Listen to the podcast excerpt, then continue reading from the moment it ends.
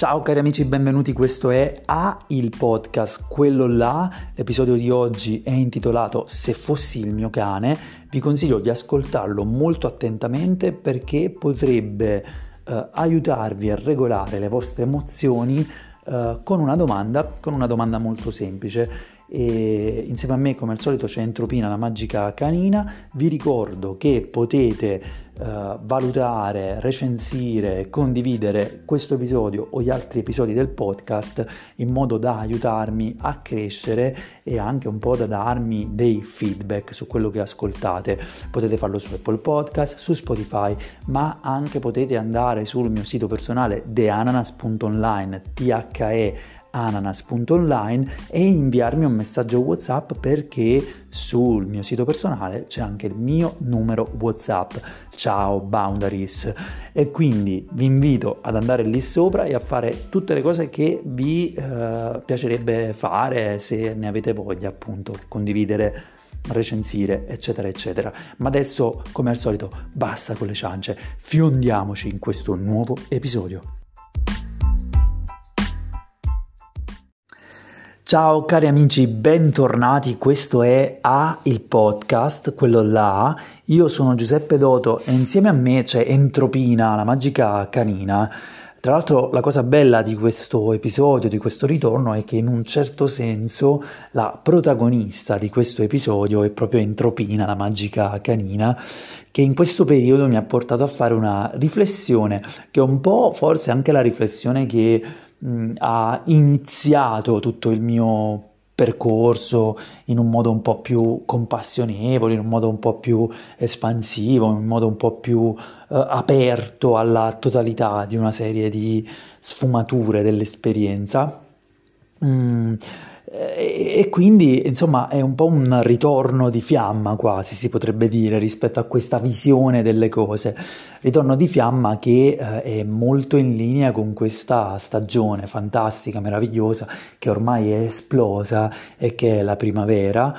eh, ormai è maggio, ormai è 6 maggio, sabato uh, eh, 6 maggio 2023, sempre per collocarci nel tempo o invece per collocarci nello spazio, siamo qui a Rovereto, ancora qui a Rovereto. Ci sono stati un po' di zig zag in questo periodo, infatti avete visto c'è stato un po' uno hiatus, no? uno hiato nel, nel, nel podcast, un po' di episodi mancanti, ovviamente anche e proprio da questo periodo di silenzio è nata un po' la riflessione eh, che sto per condividere con voi, una riflessione che è nata comunque dal fatto che ho dovuto, come avevo detto in un vecchio episodio, regolare un po' le energie, trovare quell'equilibrio dinamico che è essenziale. E, e infatti questo periodo mi ha richiesto molti spostamenti, molto, eh, diciamo, mettere alla prova un po' di eh, nuove modalità, di nuovi modelli e mettere alla prova anche un po' eh, la capacità di dosare l'energia e di eh,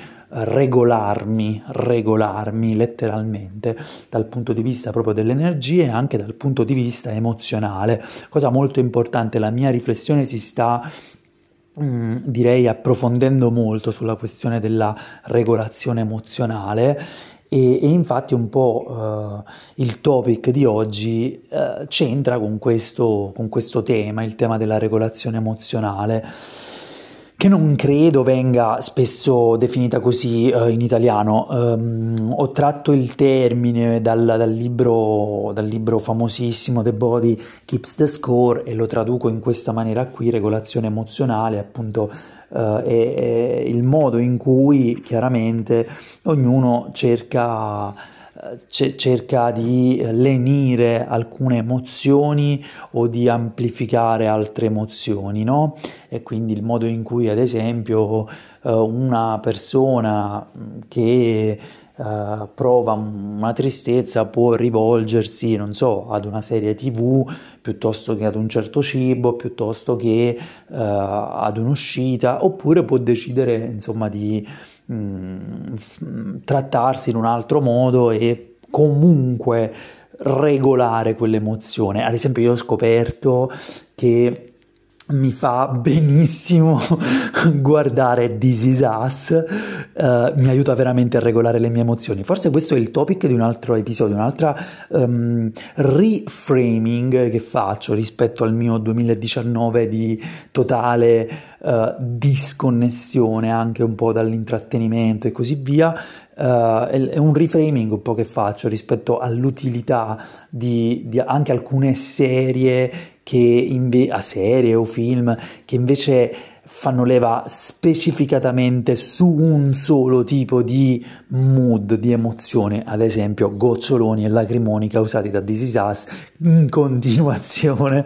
può aiutarci effettivamente a regolarci, no? Non c'è bisogno per forza di scoprire perché proviamo un certo tipo di emozione, quindi eh, fiondarci nelle profondità del nostro essere, andare lì a combattere col demone finale e finalmente riuscire a piangere. No, a volte basta vedere Randall che uh, vive un momento tragico oppure basta vedere uh, Kate o Kevin che affrontano i loro disagi o meglio ancora basta vedere Milo Ventimiglia che è uh, perfetto in tutta la sua grandiosità all'interno di This Is Us. E quindi Insomma, mm, per chiudere un po' questa piccola parentesi iniziale, dicevo, questa, questa, primavera fantastica, questa primavera esplosiva, questo odore proprio nell'aria, di nuovo questo odore di, di erba tagliata, questo odore di eh, natura che inizia a riscaldarsi, a riscaldare i motori, ma anche questo rumore di reggaeton che emerge dalle macchine il venerdì pomeriggio, tardo pomeriggio, e, e poi anche un po' di diciamo, vibes letteralmente ovunque che, uh, che danno la sensazione anche un po' di accelerazione, no? una leggera accelerazione lenta e infatti la primavera un po' si porta dietro un po' anche uh,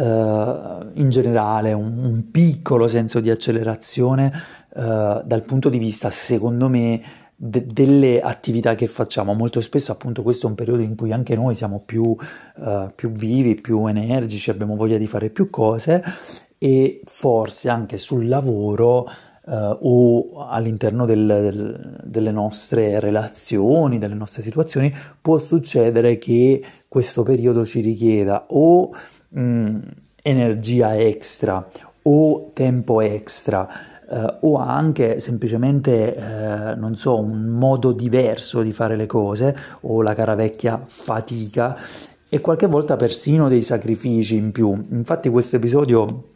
Ecco, io ovviamente mi riaggancio alla primavera, a questo che è il periodo, ma eh, è anche connesso un po' al, uh, al periodo che sto vivendo io intimamente. In generale, questa cosa che questo piccolo tip che io condivido con voi secondo me può essere, mm, può essere indubbiamente, non secondo me, indubbiamente utile in ogni momento in cui vi viene richiesto un sacrificio in più e in cui dovete un po' uh, riassestare il vostro equilibrio e soprattutto capire in che modo dosare le vostre energie e ricordarvi che dopo tutto siete umani e che non potete eh, fare milioni di cose e allo stesso tempo sentirvi perfettamente regolati dal punto di vista o regolate dal punto di vista emozionale, cioè c'è bisogno comunque anche di essere profondamente compassionevoli con se stessi. E infatti Infatti mh, direi che il titolo di questo episodio è proprio se fossi il mio cane. Ecco, ho, ho riflettuto proprio su questa cosa, se fossi il mio cane? Cioè questa è, è, una domanda che io mi sto ponendo in questo periodo e che secondo me potrebbe esservi utile in generale. Cioè se voi foste il vostro cane, vi trattereste così? Cioè se voi, il senso di questa domanda qual è? È se, se io fossi il mio cane, importerebbe veramente tutto quello che in questo momento eh, mi sto dicendo o che gli altri mi stanno dicendo o che il mondo in qualche maniera vuole far apparire come tragicamente importante. Mm, se io fossi il mio cane, tutto questo importerebbe? Cioè ci sarebbero delle condizioni sul modo in cui io posso apprezzare quello che faccio, quello che non faccio, quello che non sto riuscendo a fare o il modo in cui sto facendo qualcosa? La risposta è sempre, certamente no. Certo che no non importerebbe, non importerebbe. Se io fossi il mio cane, non importerebbe. Cioè, se, se io stessi valutando il mio cane, non importerebbe, no? non, non ci sarebbe nulla che il mio cane possa fare per inimicarsi uh, me o cioè per mettersi contro di me, per alienarsi il mio bene, è impossibile, è impossibile. Lo stesso vale uh, viceversa, no? il cane in un certo qual modo è, è, proprio il cane ad averci insegnato questa grande abilità, no? Però so che non tutti hanno un cane e soprattutto so che non tutti eh, magari riescano effettivamente a connettersi a, alla grana di questa domanda, no? anche se sono consapevole che mh, mm, secondo me è molto più potente uh, se, se, se si riesce a porsi questa domanda in connessione con, con proprio il sentimento che si prova effettivamente rispetto al proprio cane, con quella che è la situazione reale, no? Eh, però un altro modo di porsi questa domanda è se io fossi la cosa più importante, come agirei? O altre versioni di questa domanda, cioè se io fossi la cosa più importante, tutto ciò importerebbe? Se io fossi la cosa più importante adesso, questa mia mancanza sarebbe veramente la ragione per la quale io smetterei di provare fiducia, stima, affetto, bene, quello che sia nei miei confronti? Ecco, è questo un po' il senso della domanda se io fossi un cane importerebbe, perché appunto mm, è una domanda che aiuta immediatamente a regolare le proprie emozioni e anche un po' a mollare la presa. Cioè non sempre quando io mi pongo questa domanda e sia ben chiaro, non sempre ci riesco, e anche un po' questo il punto, no? essere compassionevoli rispetto, rispetto, a questo tipo di pratiche, che poi pratiche non sono, sono solo modi diversi di eh, relazionarsi con se stessi e anche un po' con, con col mondo in, in, sostanza. Ogni volta appunto che mm, mi pongo questa domanda, magari non riesco effettivamente a a rivoluzionare le cose o veramente a, a, a cambiare al 100% completamente la mia realtà. Però quello che succede è che divento immediatamente più gentile con me stesso e con le persone attorno a me, ma soprattutto a livello proprio uh, di corpo, a livello di sensazioni, quello che ne ricavo è un rilassamento dei muscoli e anche un po' un rilassamento emozionale, molto spesso appunto un'apertura, un'apertura alle cose, un'apertura anche alla possibilità eh, di provare emozioni che invece diversamente avrei eh, buttato sott'acqua, che avrei rigettato sott'acqua. Ecco, quindi immediatamente divento più gentile in generale anche col mondo e quindi mi ricordo paradossalmente di far parte del mondo e quindi di poter essere gentile anche con me stesso, perché questo è un grande rischio no? di alcune persone. Il, la, la nostra, l'attitudine di alcune persone ad essere profondamente gentili col mondo e a ritrovarsi poi eh, ad essere molto più, ehm, diciamo, eh, a pretendere molto di più da noi stessi. E, quindi questo a volte appunto ci fa dimenticare che anche noi tutto sommato facciamo parte del mondo. E lo sto facendo spessissimo in questo periodo, sto, sto, sto provando spesso a riconnettermi a quella sensazione, al, al ricordo del, di un amore mm, incondizionato per quanto possibile nei miei confronti e ogni volta che ad esempio sono sul punto di perdere la brocca a scuola o sono sul punto di uh, magari uh, diventare, di, di, di, schiacciare troppo il piede sull'acceleratore, di provare a fare tutto e subito. Uh, ecco, invece sto provando a pormi questa domanda e in un certo senso a lasciare andare. Quindi sto approfondendo molto la mia relazione col senso, con la sensazione del lasciare andare vera e propria, che non è un semplice fregarsene, ma è un semplice appunto mm, raggiungere un luogo di mm, fondamentalmente amore incondizionato rispetto a ciò che, a ciò che si prova. E infatti lo sto facendo proprio nei momenti in cui mi accorgo di essere diventato critico rispetto mh, anche proprio al modo in cui sto rispettando i miei limiti e le mie esigenze. Che cosa voglio dire? Cioè che paradossalmente eh, finiamo per diventare a volte critici anche rispetto alla nostra capacità di amarci nonostante tutto. No? Ormai, ormai questo, questo, concetto del self-love, che è arrivato molto dal, dagli Stati Uniti e così via, l'amor proprio, eh, è, è, abbastanza sdoganato al punto tale che tutti quanti provano a, uh, ad ampliare, ad amplificare, ad aumentare il proprio amor proprio eh, scusate il gioco di parole, per, per, perché si sa che non in un senso narcisistico, ma in un senso proprio di uh, prendersi cura di se stessi in modo da avere abbastanza carburante da potersi dedicare agli altri. Tutti lo sanno, però il problema è che eh, si finisce sempre per il modo in cui l'essere umano è fatto, si finisce per trasformare anche questa pratica, questo modello, chiamiamolo modello, Uh, per qualcosa che uh, deve raggiungere un certo tipo di standard, per una performance quasi. Invece non si tratta di questo, anzi si tratta proprio dell'opposto. E quindi è proprio in quei momenti in cui trasformiamo persino questa pratica, questo modello, uh, in qualcosa che può trasformarsi in un'arma a doppio taglio, è proprio in quei momenti che io sto utilizzando questa domanda e ogni volta che la utilizzo mi ricordo che non c'è assolutamente niente che io debba fare in una certa maniera. Mm, e, e, quindi vi consiglio di provare a, a, ad usare questo strumento nel prossimo periodo fin quando vi è utile, magari può essere semplicemente un remo che vi eh, porta fino ad, un, ad, un'isoletta nel vostro viaggio oppure non so una zattera che vi conduce fino ad un luogo di maggiore calma dove mh, mm, riuscite ad utilizzare qualcosa che sia meno, meno diciamo così Così semplice, in fondo questo è un meccanismo, una domanda così semplice, un modo così semplice di riconnettersi che a volte ci può essere aiuto proprio nei momenti burrascosi, in quei momenti in cui magari no, non abbiamo attivo tutto il nostro armamentario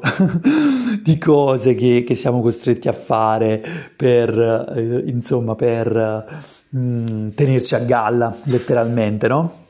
letteralmente tenerci a gallo. Quindi provate a, far, a, farvi questa domanda. Potete chiedervi se io fossi il mio cane importerebbe, se io fossi il mio cane non, come mi tratterei, tra virgolette, no? Se io fossi la cosa più importante della mia vita, come agirei, importerebbe, insomma, eh, qualunque eh, declinazione di questa domanda può andare, può andare bene. È importante quel se all'inizio, proprio eh, perché vi libera dalla necessità di, di, farvi delle aspettative, vi libera un po' da quel concetto che vi dicevo prima, no? il concetto di rendere anche questo qualcosa di uh, condizionale e invece non deve essere così. Non dovete per forza essere la cosa più importante del mondo, non dovete per forza amare uh, ogni singolo secondo il vostro cane, anche se è impossibile fare diversamente. E, proprio perché quando voi vi fate questa domanda, di solito state vivendo uno di quei momenti di sfiducia, un momento di magari anche odio verso voi stessi e quindi uh, quel se all'inizio dà subito un sacco di spazio alla, alla vostra mente e, mm, e, la, e, la, calma. Quindi un po' il senso di tutto questo è, um, riuscirsi ad amare anche attraverso l'odio, l'insoddisfazione, l'amarezza, la tristezza eccetera, cioè vale a dire è un po', mm, è un, po un richiamo al fatto di permettere a tutte quelle emozioni che di solito eh, buttiamo sott'acqua mm, per tornare eh, alla metafora della zattera che respingiamo sott'acqua di esserci anzi di venire a galla chissà che non siano proprio quelle emozioni poi invece a, far galleggiare la vostra zattera in modo molto più fluido e a permettervi di proseguire il vostro viaggio anziché il remo della domanda no? Mm, e appunto quella domanda fa venire a galla un po' queste emozioni, il modo più immediato, più sicuro che mai ho capito per veramente eh, essere in sintonia con la propria vita è proprio permettere a quelle emozioni di esserci, cioè quello è il momento in cui veramente si ottiene la uh, regolazione del, delle proprie emozioni, del sistema nervoso, in cui c'è un release vero e proprio, perché se noi appunto non permettiamo ad un certo stato di uh, esserci, come ad esempio, non so, la rabbia, la tristezza, ma anche l'odio semplicemente, no? Um, se non permettiamo a questi stati di esserci, ma semplicemente sovrascriviamo, sovrascriviamo e scappiamo perché dobbiamo arrivare all'isoletta felice con la nostra zattera, um, quello che succede è che appunto in realtà non riusciamo mai a regolare questi stati. Ne abbiamo già parlato nell'episodio dell'ombra, no? Del, dell'ombra, ma qui è molto più uh, semplice. Quando noi ci chiediamo questa cosa in un momento di odio, in un momento di sfiducia, in un momento di tristezza, immediatamente ci rendiamo conto che non c'è assolutamente nulla da, da fare, da cambiare e c'è solo da aprirsi ancora di più a quell'emozione, aprirsi ancora di più a, a, quel, a, quello stato. Ed è così che avviene la regolazione, è così che entrate sempre più in sintonia con quella parte di voi stessi o di voi stesse e eh, potete mh, appunto trovare un equilibrio maggiore e proseguire il vostro viaggio senza zavorre, cioè senza la necessità di dover correre veloci con questa zattera perché sotto ci sono gli squali che vi, vi mangiano, no, sono proprio gli squali che in realtà si trasformano in delfini. Adesso giuro la smetto con queste metafore, però esatto,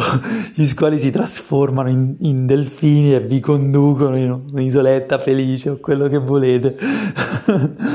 In ogni caso, insomma, la morale è questa, la morale di questo episodio è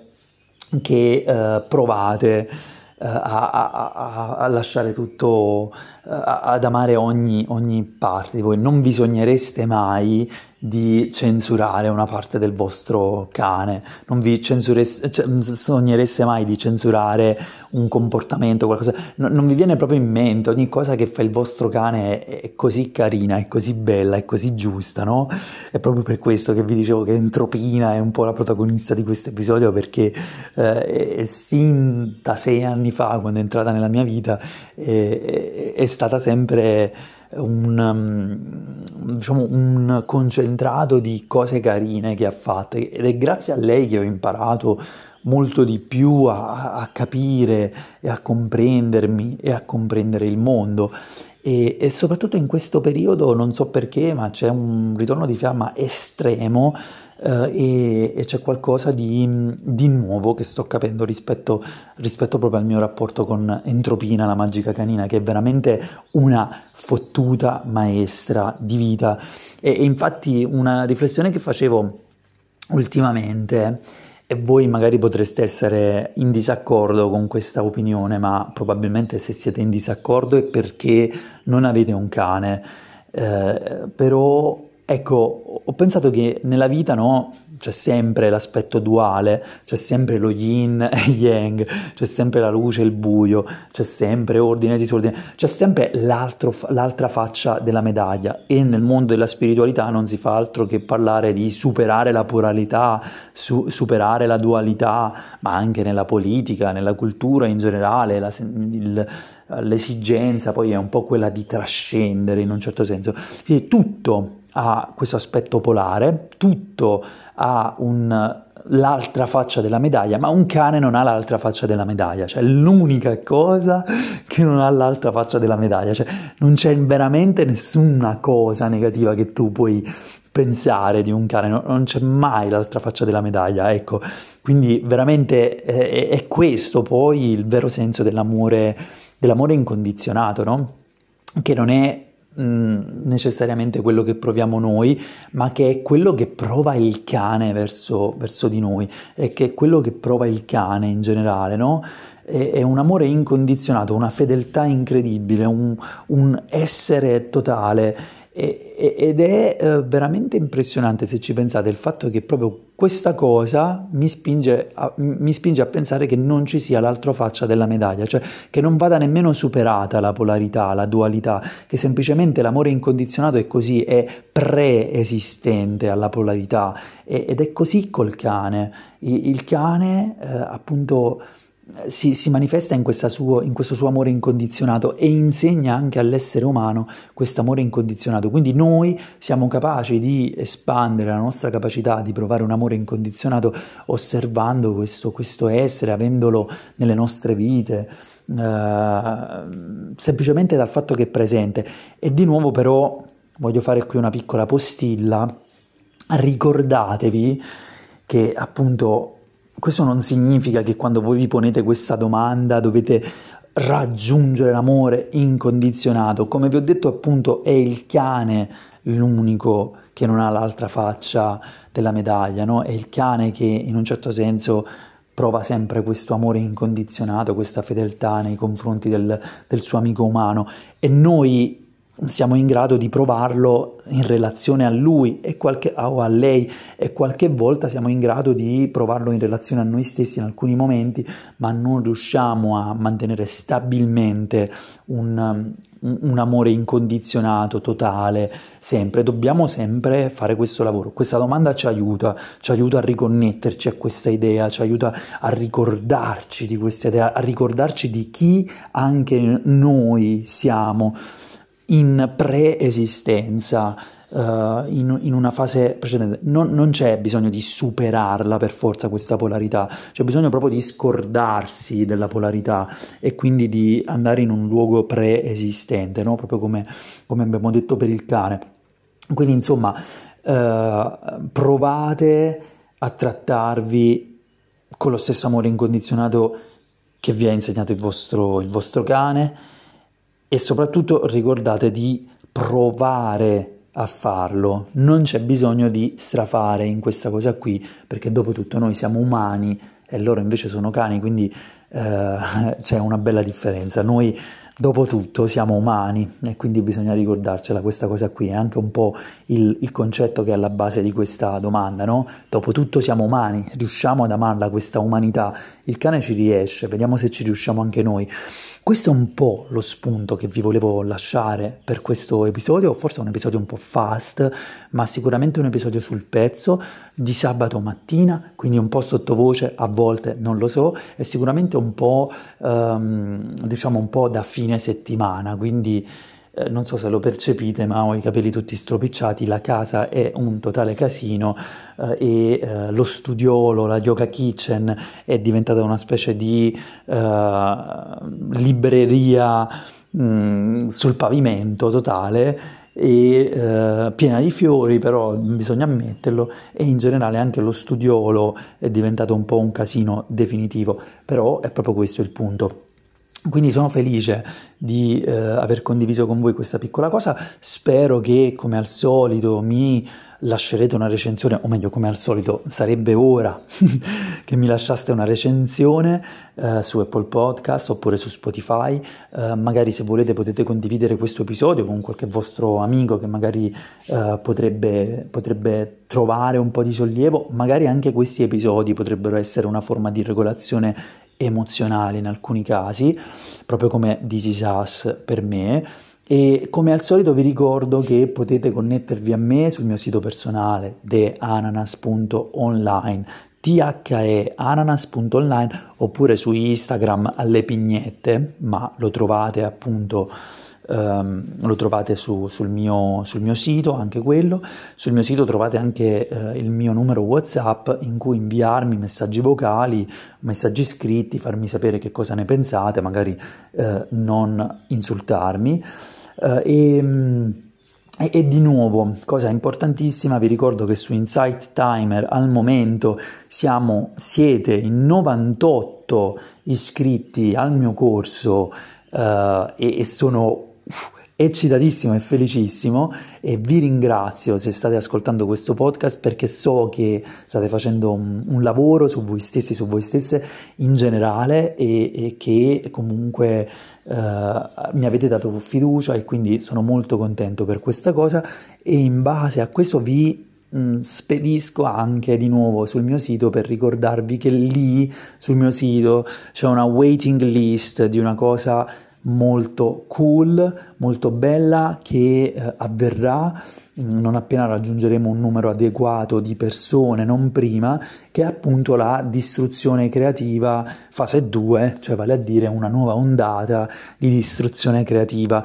Iscrivetevi alla waiting list perché non mi muoverò senza avere almeno 30 persone. Quindi iscrivetevi alla waiting list uh, e uh, all'interno della waiting list riceverete poi le istruzioni per effettivamente prendere parte alla challenge uh, che questa volta dovrà essere con almeno 30 persone Uh, perché così ci divertiamo di più, si amplifica di più l'esperienza e soprattutto uh, abbiamo anche un po' più di,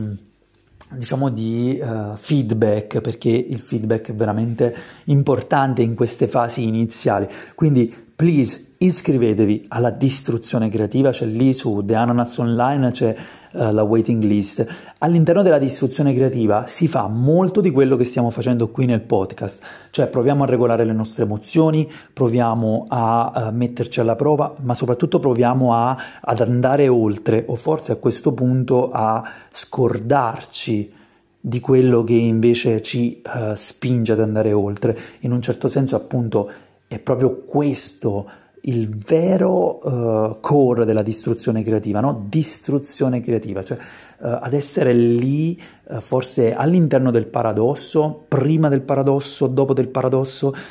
e a mantenere la tensione e da quella tensione far emergere qualcosa di completamente nuovo che non sia pilotato e quindi che non sia un raggiungere obiettivi, raggiungere mete, fare qualcosa per stare bene, per stare meglio, per rivoluzionare la propria vita. No,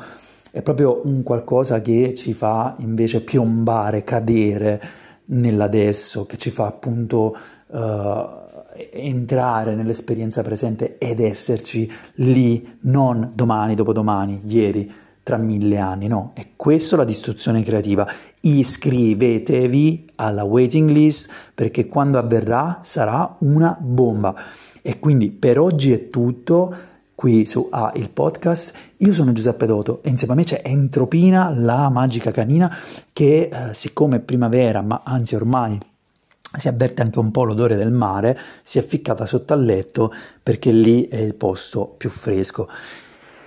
Vi saluto, ciao, alla prossima.